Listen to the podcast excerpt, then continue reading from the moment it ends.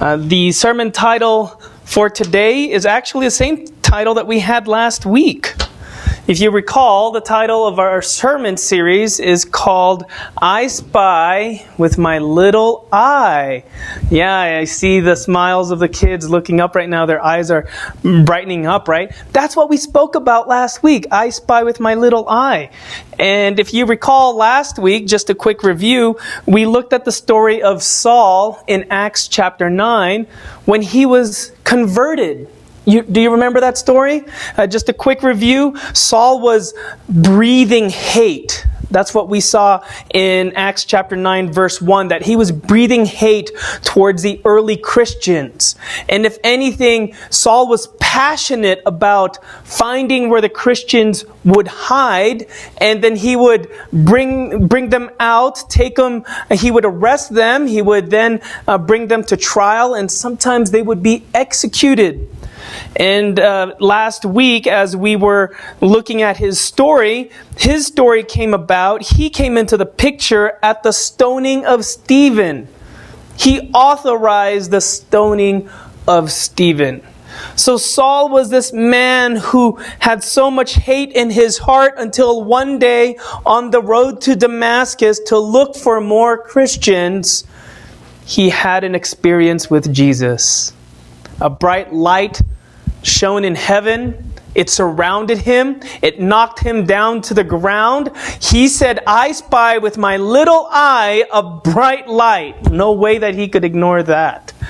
And he was knocked to the ground, and then he saw Jesus, and Jesus said, Saul, Saul, why do you persecute me? And then Saul became blind.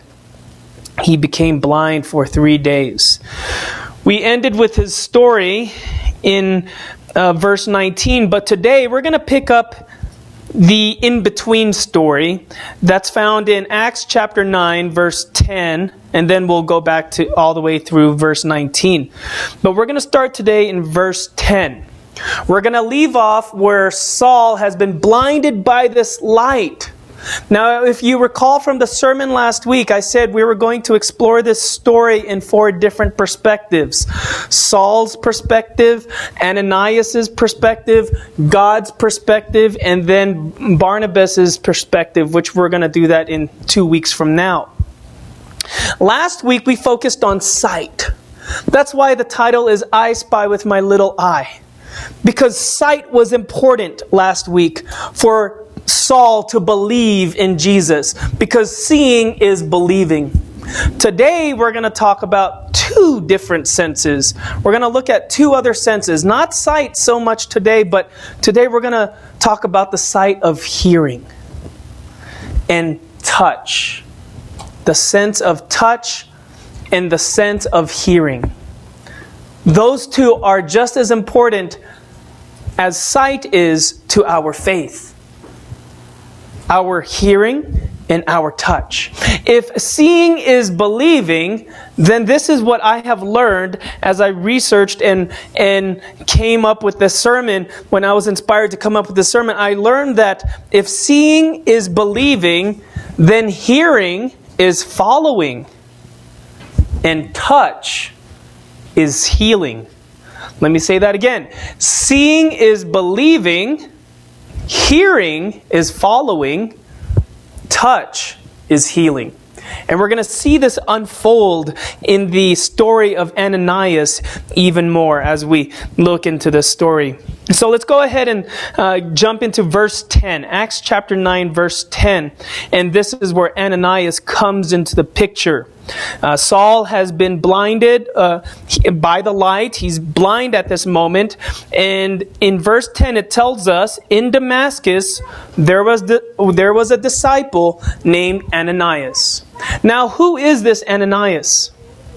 He's not mentioned much in the Bible. I know for a fact that in the context of this verse that we just read alone, it tells us that he lives in Damascus north of Jerusalem, if you remember that. He's also a disciple. I believe he's a devout disciple. I also know he's Jewish because Ananias was a very popular Jewish name. Kind of like some of the names that we have today that are very common or very popular, I would say. Like my father in law, his name is Bob. Uh, how many Bobs can you say you know, right? Or Mike. Michael is a popular name. Uh, I've not met that many Edres. I've only met one other Edre, and that was at Southwestern Adventist University. Uh, he was a good guy. He was a good guy. I liked Edre. And his sister's name was Audrey, or is Audrey. So I know Ananias is Jewish because his name is Jewish. Now, don't get this man confused from Acts chapter 5. We have Ananias and Sapphira. If you recall, Ananias and Sapphira in Acts chapter 5 had lots of property. And when they were moved and touched by the apostles' teaching of the gospels, they decided to sell all their property and they promised to give all the proceeds to, to Peter and to the rest of the apostles so people can be blessed by these proceeds. However, they lied. They kept some of the proceeds for themselves. And that was their sin. Now, I know that's not the same Ananias here because that Ananias died. Exactly. Thank you, Jim. He because of his sins, right? He he died. So this Ananias is a complete different Ananias. I believe uh, according to our commentaries, I believe our commentaries are correct that this Ananias must have been an older man. That he was devout because of the teachings of the Gospels. He was very convicted by the Gospels. The reason why commentaries believe he's an older man is because look at how he responds when he's called by God. Let's continue to read here. It says, In Damascus there was a disciple named Ananias. The Lord called to him in a vision, Ananias. God called him by name. Ananias hearing this, remember that sense, hearing? When Ananias heard this, he responded, Yes, Lord. Commentaries point out that someone that is mature in the faith, someone who knows God's voice, responds like so. Unlike if we were to compare him to Samuel, for example. In 1 Samuel chapter 3, when Samuel was still a boy, under the watch of Eli the priest, Samuel heard God's voice. Samuel, here I am, right? But Samuel thought it was Eli calling him. And a couple of times he ran into Eli's room and he said, Okay, Eli, I'm here. Uh, I didn't call you. Finally, Eli realized it's God calling Samuel, and so he informed Samuel to tell him, God's the one that's calling you. See, that's someone who was still learning God's voice because he was still young in the faith. He was still a boy, but this Ananias here, this man, he's responding as if he already knows God. The question that I have to ask you, the question I have to ask myself, would we know how God's voice sounds like if God were to call us today? How would we respond? Would we even recognize His voice? Do you spend enough time in Scripture? Do you spend enough time in prayer? Do you spend enough time with God that if God called you this second, you knew it was Him? That's Ananias. No hesitation in his response. He responds right away. As soon as he hears Jesus, as soon as he hears God calling him, he says, Yes, Lord. As in, yes, Lord, I'm here. I'm here waiting for your call. I'm here waiting for your instruction. What is it that you would like me to do? Yes, Lord. He's available. He's available. I'm going to pause a second in that part of the text in verse 10 when it, when it says, The Lord called to him in a vision. How does he call Ananias? He calls him by name. The one thing I want us to focus on for the next few seconds here is that God, when He calls someone, He calls you by name. It's not by happen chance. It's not by mistake. It's not by just some whim. It's Him intentionally calling you by name. That means you're special. I like to think of it this way. When God calls someone, remember the acronym SIS. S-I-S. Kind of like what you say for sister, but without the T-E-R. Remember SIS. What I like to think of is when God calls someone, it's specific. Specific to you. Specific to who you are. Specifically, your name is the one that's being called out by God. That's what we see here. He's calling Ananias out by his name. And then the next part, uh, so S, the first S is specific, then I is intentionality. There is intentionality by God calling you for a reason, for a purpose. Intentionality. It's not like when God needed an ark to be built, He didn't say, Is there anyone out there who there's a bid out here right now. Who wants to build the ark for me? It wouldn't make sense. No, he finds Noah who is all of sinless. Right, Jonathan. He found Noah. Noah responded because he went to Noah, directly calling Noah by name. It's not like he called out uh, in the wilderness and said, Who can save my people, the Israelites, out of Egypt? He didn't do that uh, just yelling out an invitation to, to anyone to respond to. If anything, he specifically chose Moses. Moses. Exodus chapter 3, verse 10, he says, Moses, I am sending you to free my people, the Israelites, out of Egypt. So God is very um, specific, intentional, and then the uh, second S is that it's special. Your calling is special. Not only special for you, but also special for the people that are going to be blessed by your response to that calling. Also special because in the great grand picture, uh, the great big picture of everything, in regard to the plan of salvation, your story is also special. So I'm emphasizing this right now because I believe as God calls you and me to be a church for Castle Rock, He's calling us individually and He's calling us collectively by name. By name. All that from just a few verses. All that because it's so significant for us to understand the calling of Ananias. Ananias calls the Lord.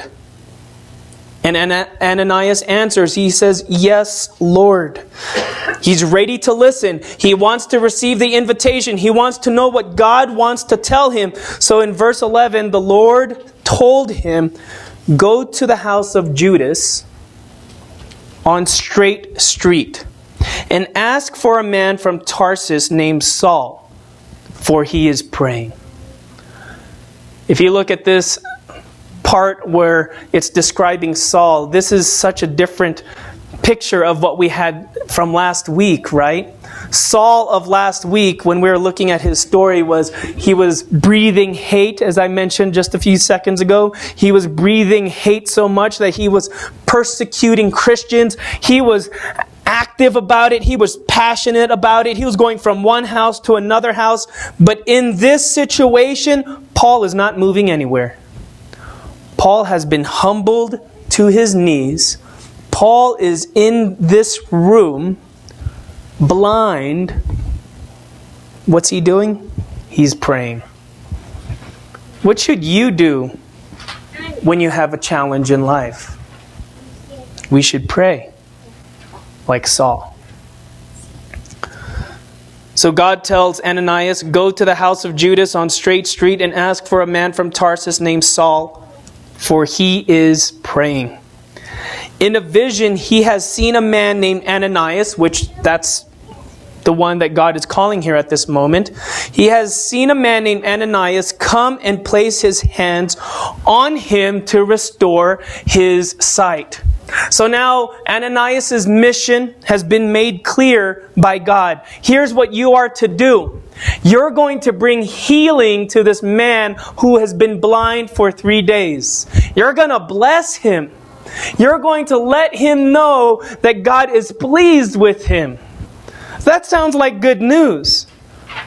However, after hearing this from God, since we're talking about the sense of hearing, after hearing this from God, how does Ananias respond? He says in verse 13, Lord, Ananias answered, I have heard many reports about this man and all the harm he has done to your saints in Jerusalem.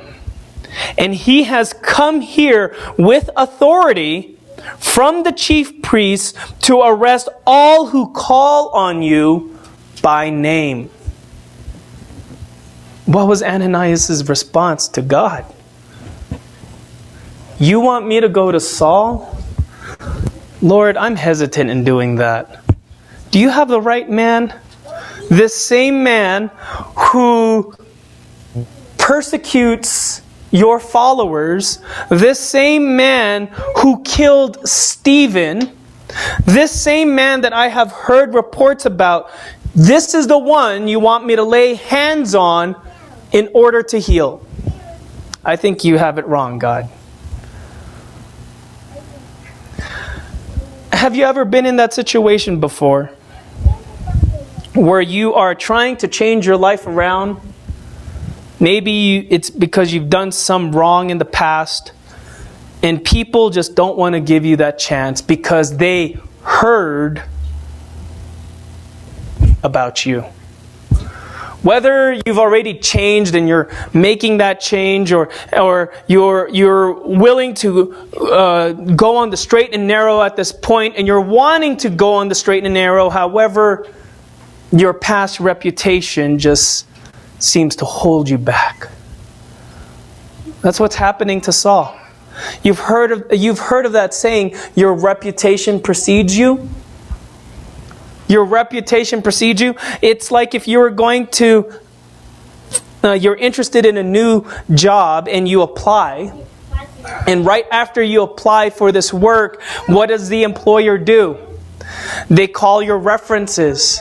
They look at your resume to see your experience and your education. And then they also uh, not only look at your references and education, but then they also do a criminal background check. They also do, depending on the job, they might even do a credit check just to see if you are who you say you are, just to see if you are trustworthy, just to see if you have the experiences for this job. Your reputation precedes you. Your reputation is the one that really helps the employer determine whether, yeah, I think I want Bobby for this job. I think I do want Jose for this job. Or no, Edre is not right for this job. Your reputation. I had a professor who used to tell us, uh, uh, the students, that your reputation is like your credit score. In Proverbs, it tells us that there is nothing greater than, uh, uh nothing can compare to I'm sorry, nothing can compare, no gold and silver can compare to a good name, your reputation. If it's not the workplace that's looking at your character, then it's maybe your future father-in-law or mother-in-law or someone that you want you want to date this young lady. In the case of when I was interested in Bobby I uh, I was so interested in her that that she said you need to meet my parents so I came to Colorado from Texas. I went here to Colorado to meet my future in-laws. At that time, we were just dating, so you know, I was hoping I'd marry her, but I didn't know how Bobby felt about me. And then after I met her parents, I thought maybe I messed it up, but it seems like they liked me. In all that time, they would ask questions about who I am, what am I going to school for, what's my parents like, what's my family like. They want to know if their daughter is going to be in good hands with me. So, when we read this part where Ananias in verse 13 is hesitant to place hands on Saul, I believe it's a warranted concern. I believe it's proper to have this kind of concern. I don't see this as Ananias going against the Lord. If anything, I see this as Ananias being concerned for other people. For example, if you were to look at other stories in the Bible, who was who were hesitant in doing what the Lord has asked, it was sometimes because of their own safety and welfare. Let's use Moses as an example once again. When God called Moses to say, uh, to, to tell him, go and rescue the Israelites out of the, uh, uh, out of Pharaoh's grasp, what did Moses say? He says, no, Lord, I can't do it, for who am I that I should go to Pharaoh and rescue your people? Who am I? If you recall Moses' story, he was a wanted man in Egypt. People wanted him dead because he murdered an Egyptian man. So Moses had fear of going back, going back to Egypt for that reason. So his fear or his hesitance in doing the Lord's work was not about the concern of others, but what? The concern for himself. Selfish in that respect. But if you read Ananias' response to God, he, let me read it again. He says, Lord, I have heard many reports about this man and all the harm he has done to your saints in Jerusalem. And he has come here with authority from the chief priests to arrest all who call on your name. Ananias' concern is about the saints in Jerusalem, in Damascus, about the followers of Jesus Christ. That's where his concern is. Are you sure, God, that you want me to help heal this man? Even though Ananias' hesitance, we can understand that. You and I can understand that. Even though it was for a good purpose, his, I guess we can say, his report, because Ananias said, I have heard many reports. His report was outdated. His report about Saul was outdated. Little did he know, little did Ananias know that on his route to Damascus, on his route to Damascus, Saul had that out of this world experience with Jesus. Little did Ananias know that Saul became converted in his conviction of who Jesus is now. So Ananias' report was outdated. So God's response in verse 15 God said to Ananias, Go this man is my chosen instrument to carry my name before the Gentiles and their kings and before the people of Israel. I will show him how much he has to suffer for my name. Isn't that a beautiful thing about God? The God we serve always has the up to date news about you and me. Even before we realize something about ourselves, guess what? God already knows that about you.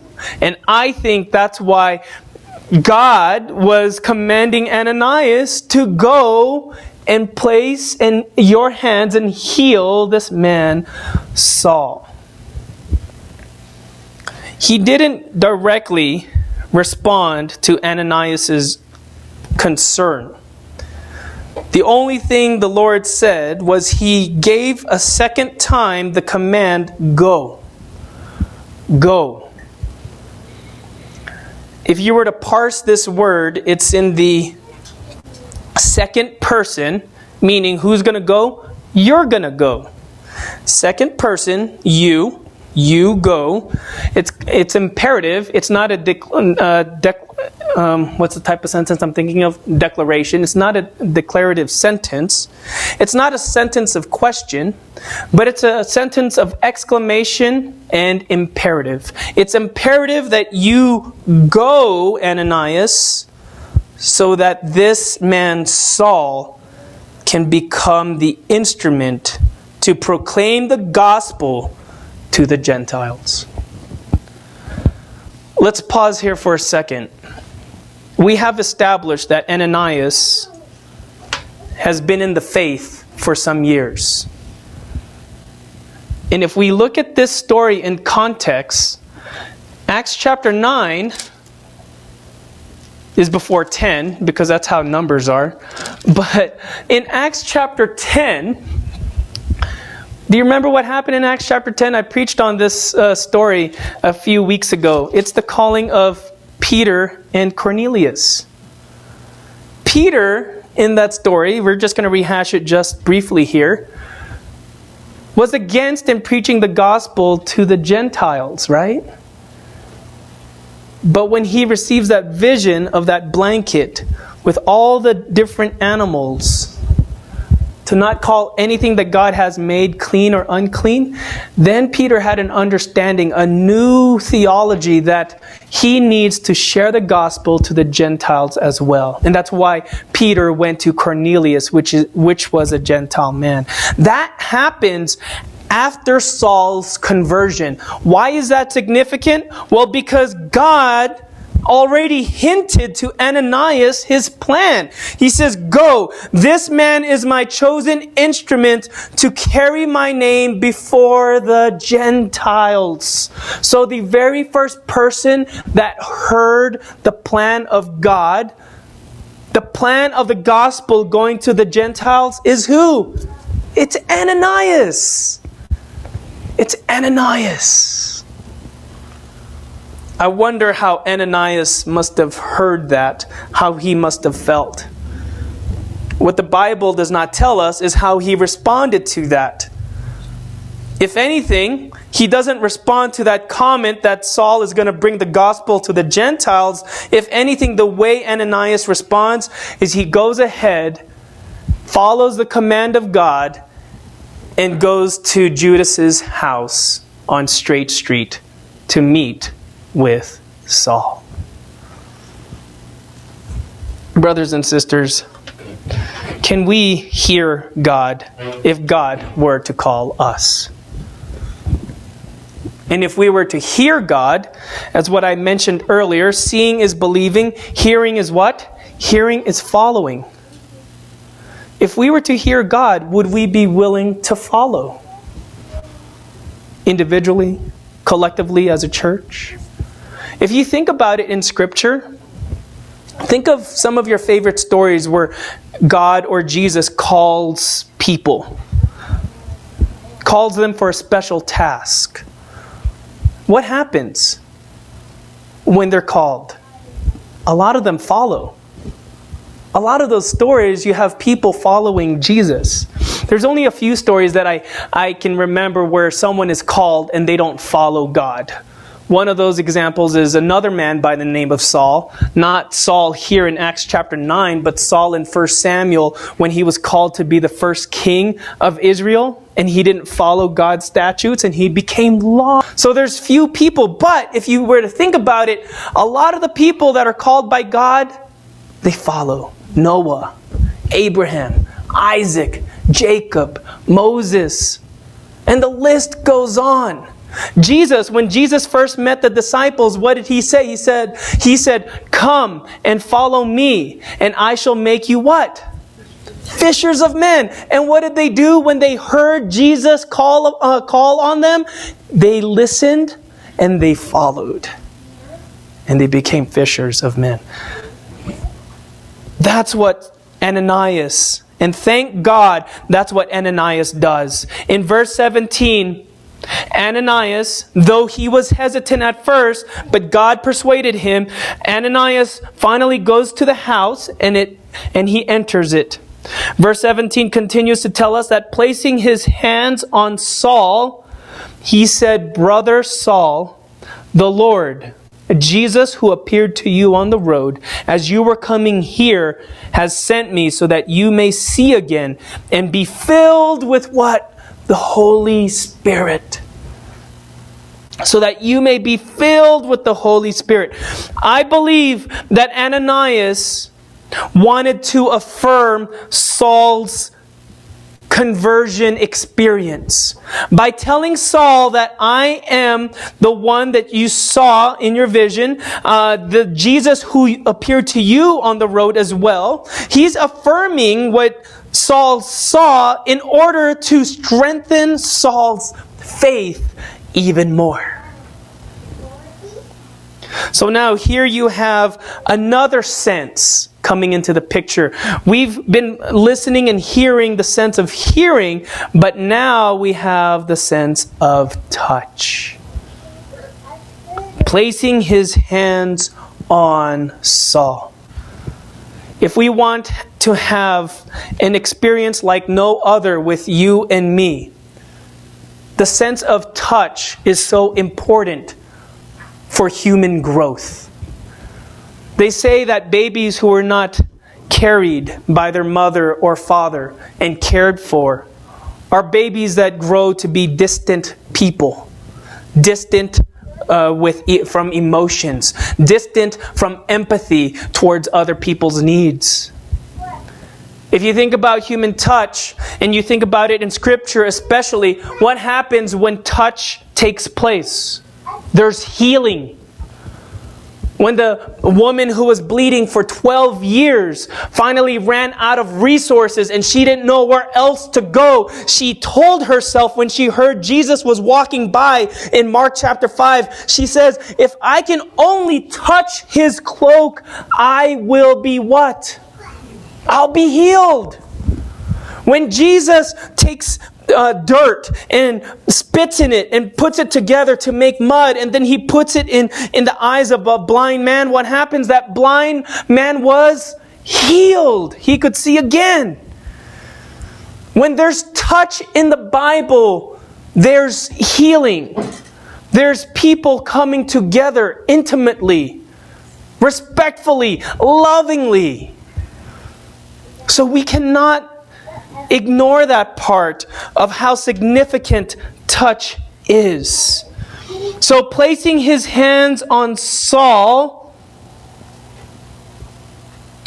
he touched his eyes, and then in verse 18 it says, Immediately something like scales fell from Saul's eyes, and he could see again. He got up and was baptized, and after taking some food, he regained his strength. When Ananias touched Saul, there was healing. Now, what kind of healing? Oh, this kind of healing was a whole person kind of healing. An overwhelming healing of the entire body of soul, uh, of Saul, mind, body, and spirit. Here's what I mean. Look at this. When Ananias touched Saul, What's the first healing that took place? It tells us that he, he became filled. Saul became filled with the Holy Spirit. That's the first healing that takes place for Saul.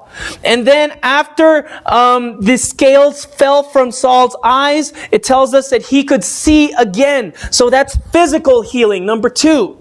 And then the third one is that he got up, Saul got up and became, and decided to become baptized. He was baptized. So what does that mean? Well, baptism means that you have you have had a change in your mind. You have had a change in your philosophy and theology. You've had a change in how you see life.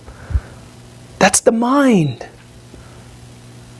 What does 2 Corinthians 5:17 tell us that anyone who is in Christ has become a new creation, right?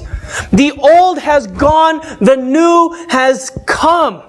This is a new man that we are seeing in Saul. All because of what Ananias decided to do. What did he decide to do? He decided to heed the call from God. He heard and listened and he followed in order to touch Saul. And in touching Saul, Saul was healed. Completely healed of the darkness that was in his heart. That's a brand new man that we see. The last point I want to make is Ananias himself. His story we only find it in this part of the Bible. We don't see his name before Acts chapter 9, nor do we see it after Acts chapter 9. In this small amount of verses, in one of the chapters in the Bible, of many chapters in the Bible, we see Ananias' story. Some might ask the question, sometime in your life, you've maybe wondered, Am I doing enough? Am I doing enough for the Lord's work? Am I doing enough for my family? Am I doing enough for my community? If we look at Ananias' story, all we need sometimes is just that small portion from our life. It doesn't have to be mentioned in all the different other places of our life, but that one moment that we decide to listen to God's call may make a great impact in the great picture of life. What do I mean by this? What would have happened had Ananias not heeded that call? What would have happened had Ananias decided not to go to Judas's house in order to heal Saul. That means then Saul would have not converted to Paul, and then as Paul, he would have not preached the gospel to all the Gentiles in that surrounding area. We wouldn't have a church. Let me say this again. We wouldn't have a church if it wasn't for this man Ananias in a small portion of Scripture. Which means then, don't you fret. Don't you fret and wonder, am I doing enough? If God calls you, do what God has called you for and do it well. And that one thing, though it may seem little for you, can be can have the greatest impact for that person's life, for that community, for that situation. Just that one thing. But you have to listen. You have to hear God's voice. And then take the steps to listen, to follow, to act, and to make contact with another person. So, my last question for you is this Who are you in this story? Are you Saul, the one who has a spiritual struggle at this moment in your life? You're wondering, who or what am I to follow? Are you Saul, where you are experiencing a physical challenge. Maybe it's not blindness. Maybe it's some other form of sickness. Maybe it's solitude and loneliness. Are you Saul? Or in this story, though I have not talked about them much, but they do deserve some attention, are Saul's companions that were traveling with him. Maybe you are the person that sees another person that is having a hard time and needs your help to pick them up. Just like Saul's companions took, took Saul into the city of Damascus, maybe you're the one that can pick up someone's spirits and take them to their destination. Or maybe you're not Saul or the companions of Saul. Maybe you're Ananias, who has been called to give a blessing to give some type of healing, to give some love to a person that needs it. Who are you in this story? We're someone in this story. We are. And the beauty of life is sometimes we, cha- we exchange those places. Sometimes we are Saul, sometimes we're Ananias, sometimes we're the companions. Whatever the case, we have a better understanding of our role if God and the Holy Spirit were involved in it. So I spy, I spy with my little eye something grand. I spy with my little eye something beautiful. I spy with my little eye a man walking out of his house to go into the house of Judas. I spy with my little eye a man placing his hands on a suffering blind man. I spy with my little eye God's wonderful works. Not just bringing someone's vision back, but most of all, bringing someone's heart around to godly things. I spy with my little eye great things for you. I spy with my little eye great things for the town of Castle Rock.